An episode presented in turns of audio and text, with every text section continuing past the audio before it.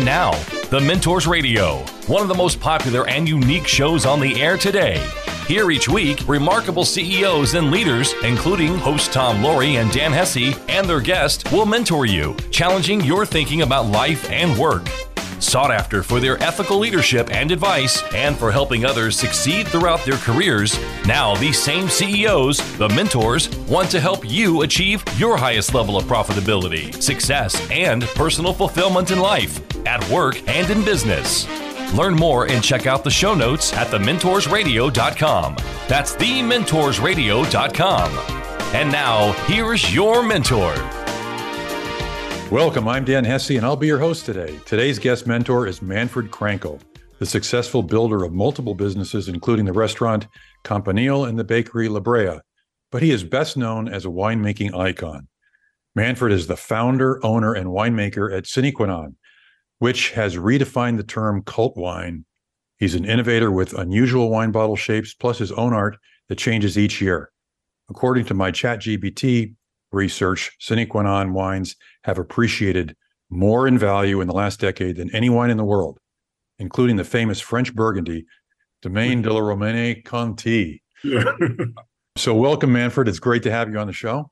Thank you, Dan. Nice to be with you. I appreciate you having me on.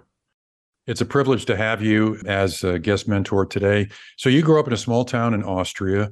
You grew up kind of poor, as you describe it. Even though you were an only child, you didn't have your own bedroom. Your family didn't even have your own bathroom for the first half of your childhood. And your father would occasionally, you know, go out and buy an inexpensive kind of 2-liter jug of wine, which you didn't especially appreciate. But one thing that you and I had in common is that we were both Catholic altar boys. And I think we, as I read, we both committed the same venial sin, which was we'd pour the wine in the cruets for the priest, but occasionally we'd help ourselves to a sip when out of sight back in the sacristy. And that kind of opened your eyes to wine. What was it about the wine that you drank in church that put it on your radar? Yeah, that's a very good point. You know, almost everyone in Austria, I don't know the statistics, but almost everyone is Roman Catholic, as was my family and me. Now, we weren't particularly religious, although we did go to church every Sunday. And so inevitably, I had to become an altar boy. So every time I had to go in the back and pour the wine for the priest to use during the Mass, I drank a sip, and I drank it more and more. And they actually had pretty darn nice wines. And so I thought, boy, that is very different than what I ever drank at home, because my dad bought the cheapest stuff possible in the 2-liter bottles. They almost didn't have labels on there. And so it really sort of, I don't know, created the whole interest in wine for me. And of course, it increased over time. And as I got older, and as I got to what's called culinary school, or hotel school, we called it. And then I worked at hotels and in restaurants. And so the whole wine interest just kept on growing and growing and growing. But I do claim that the whole thing was sparked by my altar boy, revenge, let's just say. So tell us about traveling to Canada. I think it was in 1978. You weren't particularly well prepared for your career when you embarked on that journey. How did that experience turn out? Well, you know, I worked in different hotels around in Austria. The reason was that there was the better hotels, the better restaurants typically were in hotels, actually. And so I worked at one with a friend whose name was also Manfred, by the way. And at some point we said, let's get the hell out of here. I hate Austria. Everything is gray and cold and old and ancient and not hip and all this stuff. And so with no good reason at all, we picked Toronto. I couldn't even tell you why, but we picked it, we saved money up, and then we flew to Toronto. Now, mind you, we were 22 years old and arrived there at these two country bumpkins with no work, no nothing. I lied to my parents. I said, everything is set up. I have a place to stay. I have a place to work, none of which was true. And so we arrived, and then we thought we were loaded. We had a lot of money, which we didn't have really. And Canada was way more expensive than than Austria at home. And so the money ran out fairly quickly, but we also didn't try very hard. We rented a Buick of some kind that I thought was the coolest thing ever, and we drove to Niagara Falls and all over the place, meaning we didn't really try super hard to get a job. But after, I don't know, sometime 5-6 weeks, we realized, my God, it's gonna run out quickly. And we met a guy who was Austrian at a hotel in Toronto called the York Hotel. It's still there, actually. So this guy said, what you should do is go to Greece, because in Greece it's super cheap and you can make your money last. Now, I knew nothing about Greece and didn't know how to get there. And the guy set us up with a freight boat. Probably enough. I don't know if that's still so, but at the time they could take some, I can't remember, like 10 essentially passengers. You had to do some work like washing the dishes and helping in the kitchen and all this stuff. And we did that, and we went to Athens, and we showed up there, didn't know anybody, and we stayed at a youth hostel, but loved it. And then in that youth hostel, they had a big map on the wall of Greece. I literally just closed our eyes, put our finger on one and said, that's where we're going. And we went to Mykonos the next day on a ship. I was in Greece for about 7 months, maybe even more, just traveling around, living on nothing, and slept on roofs of buildings and all sorts of stuff like that. And then eventually I completely ran out of money and I had to go back home. And Gail was there too, my first wife. And then she came back to the United States, to Los Angeles. And I, a few months later, came as well, which was in 1980. And I thought, that's the coolest thing ever. Like, my God, I have a girlfriend in Los Angeles, of all places. And that seemed super exotic and wild and rock and roll to me. And so I had somebody to hook up with, and I did. And I arrived here, and I never, ever left. We'll be back in a few minutes with our guest mentor, Manfred Krankl. Go to our website, thementorsradio.com, and click on List of Shows to listen to past guests. This is Dan Hesse, and you're listening to The Mentors Radio.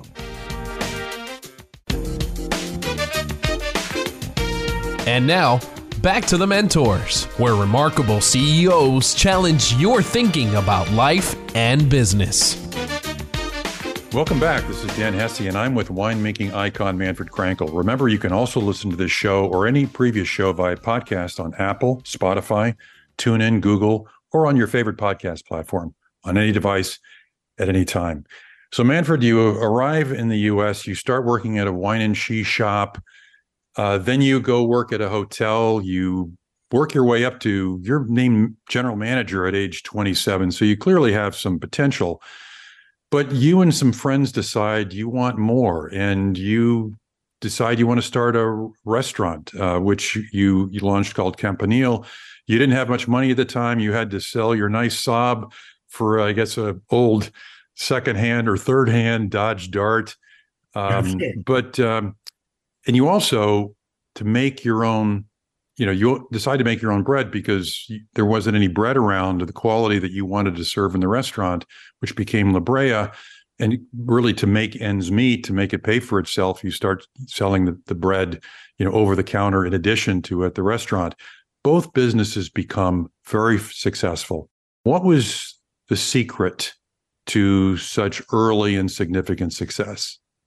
Well, the success of the restaurant was clearly spawned by Mark and Nancy. They worked together at Michael's in Santa Monica, and then they opened Spago with Wolfgang Puck. And so they were already fairly well known. I was not, certainly, but I was the managing partner, and I did the wine program because I thought nobody should get paid for that job. And then the bread was just so good and so unusual at the time that it really hit home, and the bakery grew way beyond what we ever imagined. And we moved several times, and we kept the original bakery, which was 1,200 square feet. It became only a retail store, but it was a great success. And when we sold the bakery in 2001, we had 550 employees and sold in every state of the country, and in Mexico, actually, too. And so that was great. But then through the restaurant, I also started making some what I call now project wines, meaning wines that I made with other wineries for our restaurant. That was the intention anyway. And I made one in 1990 with Brian Babcock, and then one with Havens in 1992 and John Alban in 93. And then after that, I started to think, boy, I can do this myself. And I had to convince Elaine because we didn't have any money. And I said, look, Elaine, I'd like to make a few barrels of wine myself.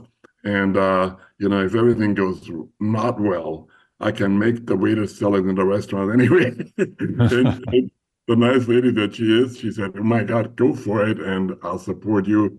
And then we founded Sine Qua Non in 1993 and made the first wine in 94, but there was only 4.5 barrels or something like that.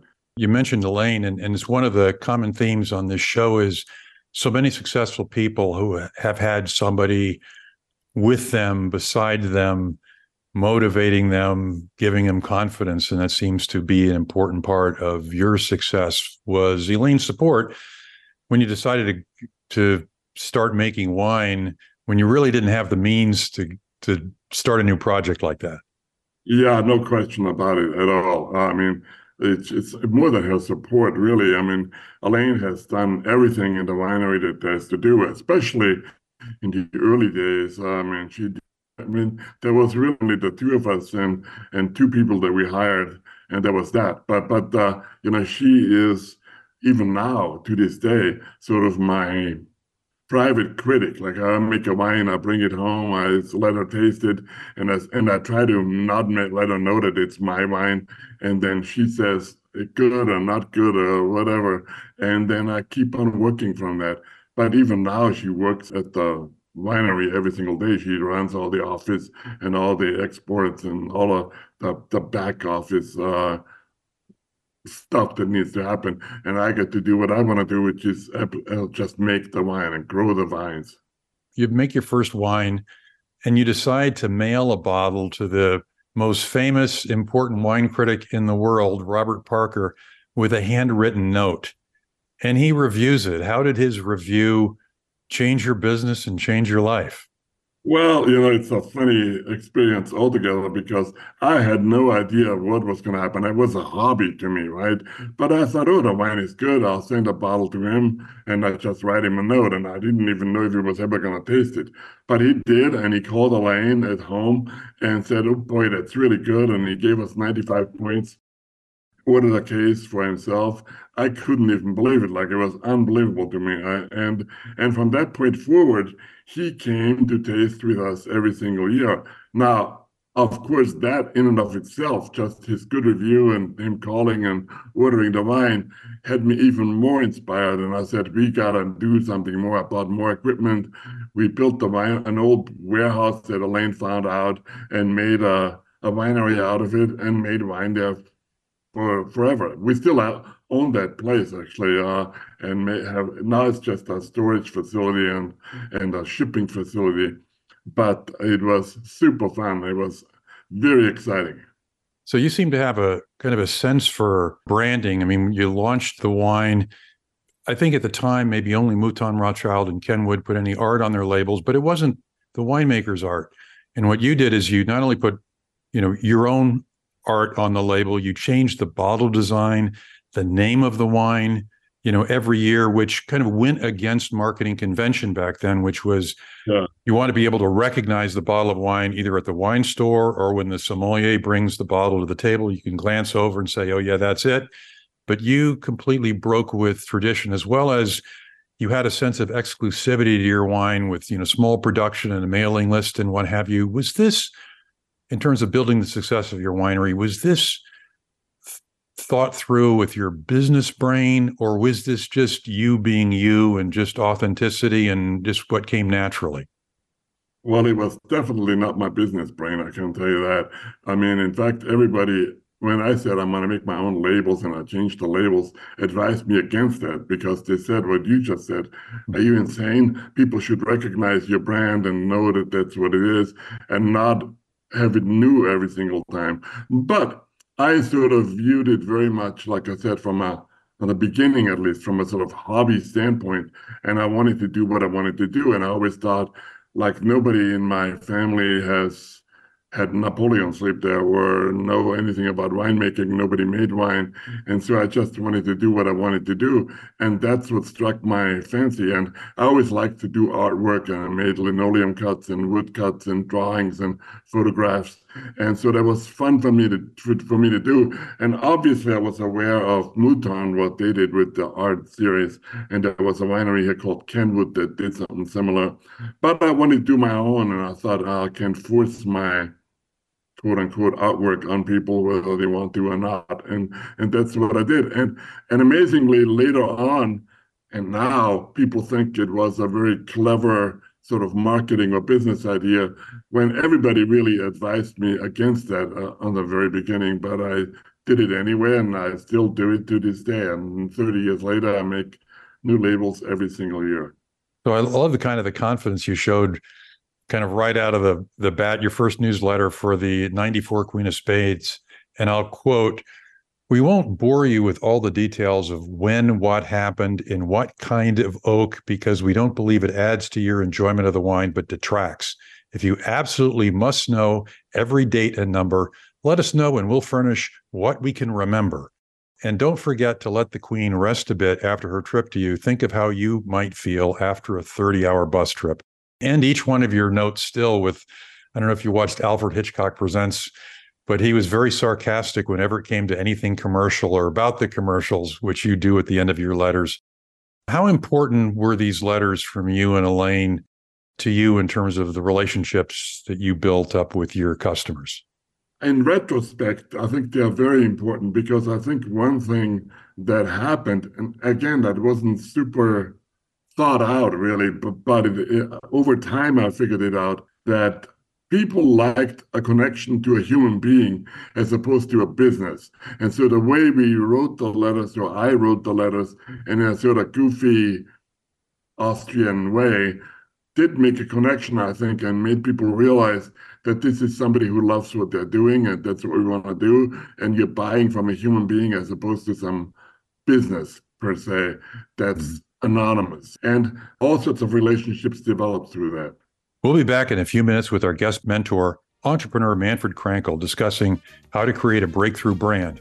You can listen to our show worldwide on iHeartRadio or on your favorite podcast platform like Apple or Spotify. This is Dan Hesse, and this is The Mentors Radio.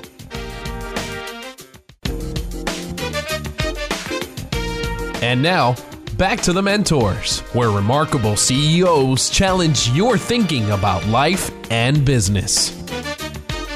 Welcome back. This is Dan Hesse, and I'm talking with Manfred Krankl about innovating in the tradition-bound world of wine.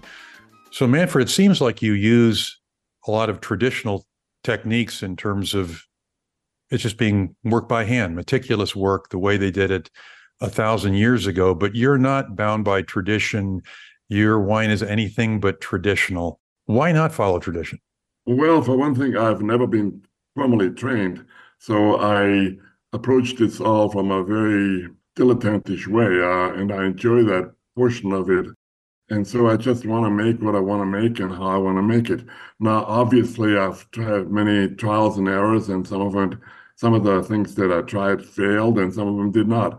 But I never got to it that way, and luckily, I found success in the terms that people want to buy my wine with the process that I use, and so I never saw any reason to change it. And I enjoy that process. I like the white making wine, like you said, that more or less the way it was done 1,000 years ago, except for now we have a forklift. But I enjoy that, and that's what I do, and that's how I do it. I mean, it's sort of a miracle that I don't make Italian wines, frankly, because early on, that was my favorite, and that's what I traveled the most in Italy. But I ended up doing mostly Rhone wines. Apple had a hit TV series, fictional, called Drops of God. And the main character, or at least one of the three main characters, was kind of the world's most famous wine critic, loosely based, I think, actually, on Robert Parker. But he names in the show, again, which is fictional, the 12 apostles, which were the 12 greatest wines in the world. 11 of the 12 are European, one is not, and it's yours. So how does it feel to be part of pop culture? Well, to this day, Dan, it feels pretty strange to me because I just never think about those things all that much, even though lots of people think I do think about that all the time, but really I don't. I do something that I enjoy doing, and luckily I managed to do that for some 29 years, and I have a wife that does it with me and helps me out and supports me emotionally. And so that's that. But obviously I'm aware of some other things like the show you just mentioned, and it's clearly pleasing to me, and I'm happy that that happens. But that's not why I'm doing it at all. I'm just doing it for my own pleasure and my own way. And when people like you and many others buy my wine and drink my wine, I get amazing joy out of it. Amazing, actually. This is Dan Hesse. You're listening to The Mentors Radio, and we are talking with Sine Qua Non's Manfred Krankl. So, Manfred, I want to know how you learn. You talked about when you came to the United States, when you were working at the hotel, you'd stand in the corner and wouldn't talk very much because you were embarrassed by your Conan the Barbarian-like English. You didn't go to formal winemaking school. You weren't formally trained, yet your wine is, one of the world's greats. Your art, you were never formally trained in art, yet, it's one of the attractions of your wine, and your art is in demand. So these are just three examples of areas you've become extremely proficient in, but not from going to school. And as an observer, it seems you work very hard at it. I mean, you practice, you study, you learn, but you always, this being the Mentors Radio, it seems like you find a mentor, somebody to learn from, almost on the job, apprentice-like. Is that a fair way of assessing your key to learning success?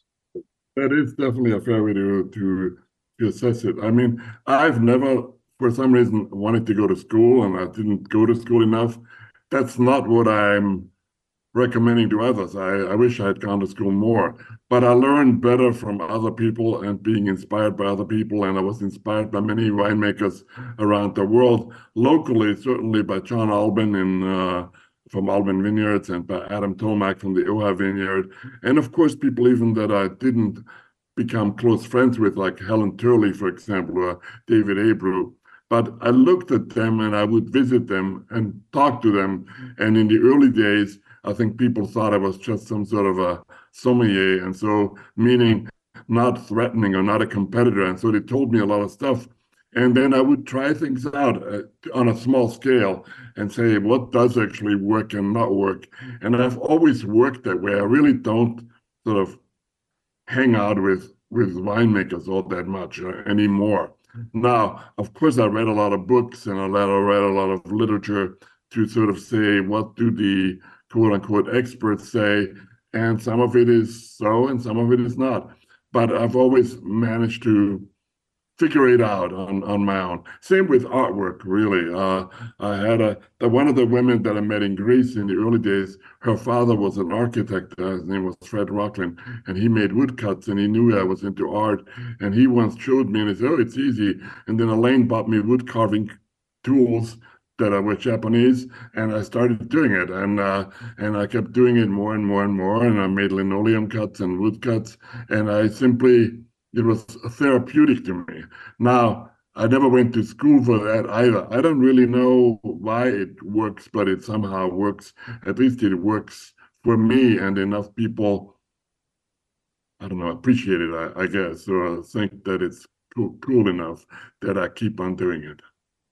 So you're on top of the world. You're living kind of the life you've designed for yourself and Elaine, kind of the life of your dreams. And about 8 years ago, you have a very serious, almost fatal motorcycle accident. You're lying in bed month after month. What's going through your mind, and how did that experience change you?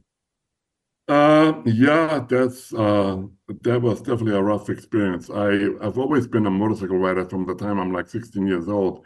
And as I grew older and I had more money, I had a whole bunch of bikes, very fast ones. And I drove like an idiot all over the place, too fast. And on that day, I was driving alone, but I luckily met a friend of mine by sheer coincidence. And I don't know why I crashed. I have no idea. Some people thought I had a stroke because it was a hot day, but I fell and I got hurt pretty badly. And luckily, this man found me and they called the ambulance and a helicopter flew me to LA. And then they had me in a coma for 2 weeks. And then after that, I had rehab for quite some time. Now, obviously, that was an extremely tough time, and I'm not a good patient. It's what I figure out because I'm impatient. And luckily, again, I had somebody like Elaine who looked out for me. There was a time even where they thought they were going to take my left arm off. They literally wanted to amputate it. And she made a big deal and said, no way, that's not going to happen. And it didn't happen. I still have my hand. But I still have physical therapy to this day, years later. But I'm generally okay, and I can walk and work and do more or less everything I want to do. But it was definitely a very rough time. And I think what it did for me made me even more realize how special Elaine is to me. By the way, I understand there were also a couple of doctors there who were on the Sine Qua Non mailing list, and they took extra special care of you because they wanted to make sure they got you back into the vineyards. Is that true? Yes, that is true. That is very true. And it's actually super cool. They came once to my house, the surgeons. And so because we knew them and because they liked my wines, I mean, I don't know this for a fact, but I'm pretty sure they gave me extra good care because they really looked after me very, very well. You know, I'm still here and walking and not having any limbs lost. But it was clearly a very difficult time for Elaine because suddenly she was there alone, basically, with our staff. Luckily, that has known what to do. But there I was, and nobody knew what was going to happen to me at all. And I was in a wheelchair in the beginning, and now I'm back to normal. We'll be back in a few minutes hearing how one learns a new skill without school with our guest mentor, Manfred Krankl. This is Dan Hesse, and this is The Mentors Radio.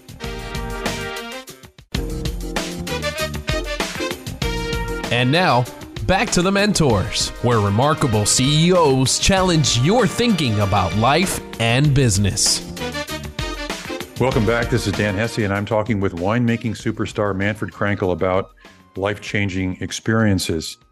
So getting back to learning, Manfred, you described kind of a traumatic experience when you were young. You were in school, you were asked to draw, I think it was Jesus in a boat fishing. You were actually too embarrassed to hand it in. You describe your work as an emaciated Martian riding a turd. So you obviously didn't have natural drawing ability or skill. You know, you weren't gifted, because a lot of people think, oh, Manfred must be gifted in all these areas. But it was something that, you really worked at. And then after a while, it seems like you really began to find it therapeutic and you enjoyed doing it. When you think about learning, how much of it is drive? How much of it is talent? How much of it is just love or passion? Or do all of them have to be present? Well, I think to some degree, all of them have to be present in some form. But I will say that drive and simply hard work, working at it, is the most important. Even when you create a business like my wine business, for example, I kept telling young people that work with me sometimes all the time, like on the beginning, when you start something new, there's a lot of excitement from the newness. But of course, at some point, there becomes a repetitiveness that is not so sexy and not so exciting. And you just have to stick with it and work hard all the time. To me, winemaking, for example, and really art too, is sort of a mosaic of lots of little pieces that you've got to pick together and not treat either one of those little pieces like they are a little piece. They all have to matter and they have to be important and you have to stick with it year in and year out and day in and day out. And I think that's how success is created. I really do. This is Dan Hesse. You are listening to The Mentors Radio, and we're with the successful builder of many businesses, Manfred Krankl. So, Manfred, how do you define the word success? Well, success to me is, obviously, to me at least, I have achieved it, meaning I have managed to do what I want to do, the way I want to do it, And for many, many years, so for almost 30 years now, if I call the project once, it is 30 years. And I think that to me is what success is, to have the freedom and the choices to do something that you want to do and enjoy to do and enjoy it for a long time and stay with it and are able to stay with it because enough people agree with the choices you make and the things you do. That to me is success. And how do you define happiness? Happiness is that on a personal level. And I have that too. So I'm a successful, happy bugger because I live where I want to live, in the house I want to live, in the town I want to live, with the person I want to live. And I have a very loving, happy relationship, and I have happy kids and a good relationship with my kids. And to me, that is happiness. In a snapshot. And it has fairly little to do with money. I mean, obviously, if you're completely poverty-stricken, then money starts to matter at some point. But at a certain level, it doesn't matter if you have twice as much or three times as much as it is what relationships you have and what you are able to do. So as an immigrant, it seems, Manfred, that you appreciate America, what the country stands for, what we have here, more than most Americans I know do. From your vantage point, growing up outside the United States and emigrating here really with nothing and creating the life that you've created for yourself, what's so special about America? Well, to me, America was always, even as a kid, I looked at it as this incredible place of simply opportunity. Opportunity doesn't mean you get what you want for free, but you can achieve something if you're willing to work at it, and nobody needs to check 18 different bureaucrats and get 16 stamps and 16, I don't know, whatever, some authorization. But you can achieve it if you want to. And I think, frankly, I am an example of that, and I bring that up often, even with my own kids, because obviously they grew up in good circumstances, in happy circumstances, and went to go to college and all this stuff. But for me, America to this day, quite honestly, is a place where anybody can achieve something if you're willing to work hard enough at it. And I love that about the place to this day. And I wouldn't like to live anyplace else. We'll be back in a few minutes learning about an immigrant's journey to success with Manfred Krankl. You'll find all of our show notes and links at thementorsradio.com. For those who listen to us on Spotify, Apple, or on one of the many podcast platforms that carry our show, if you enjoy these conversations, please give us a good review and tell a friend. This is Dan Hesse, and this is The Mentors Radio.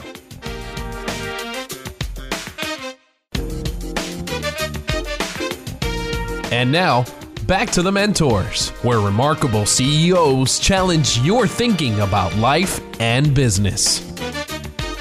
Welcome back. This is Dan Hesse, and I'm with the builder of many successful businesses, Manfred Krankl, discussing success, happiness, and other subjects. So, Manfred, I'm one of those people who like everything I work on to turn out exactly as planned. But it seems you like surprises. You talk about when you do your art, because you do a lot of wood cutting, that you never really know what it's going to look like until you actually make that first print and pull the paper off the wood. Your winemaking, a lot of times when you taste it out of the barrel, it's a surprise. It's a little different than what you had expected. Why do you like surprise? That's a very good question. I don't know. Even when we travel, like Elaine and I, we oftentimes book trips, even with the kids, that we don't book anything for. Like, we literally say, let's book a location, and we show up and we have no hotel booked or nothing booked, because the surprises bring interesting things, but they also bring interesting perspectives. And I enjoy that very, very much. And so, like you said, the winemaking is clearly one of them. The winemaking, no matter what you do, will never stay the same anyway. It's one of the reasons I do the labels and the different names and the different bottles, because no wine, even if you did exactly the same thing, will ever be the same. And that's the beauty of it. The beauty is that it doesn't stay the same, that there's always a curveball, there's always something new, there's always something different. And wood cutting is clearly that way too, because what you're doing when you're making it, you're You're removing things that are not going to be seen. You're carving away stuff, and then you ink it up, and then you put a paper on top, and you make a print. And there's always a surprise in some form or another. And sometimes the surprise is good, and sometimes it's bad. But you can't really fix it in the process. You can't erase it.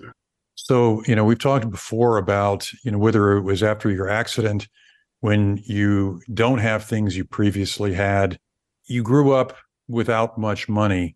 Do you think you appreciate the life that you live more because you grew up without those things, that you grew up poor? Probably. I mean, I don't think about it much anymore. Although when I visit my mom, for example, which I did a few months ago, I do notice it and I do think about it. And I think about my dad, who probably never made more than $2,000 a month in his entire life. Clearly, I grew up poor, is the way to put it. Now, I don't say this in a sort of perverse arrogance, but it is what it is. But my family was very strong and very happy and very supportive and good to me. And so, but I was always aware that we didn't have any money and there was nothing. There was no luxury and certainly no fancy vacation, no fancy restaurants, no fancy travel. But everything else was very, very good and very positive. But I do think I'm aware of the fact that the life I have now, I would have never imagined in 1,000 years, that I have the things I have and I can do the things I want to do. So you're considered a real innovator.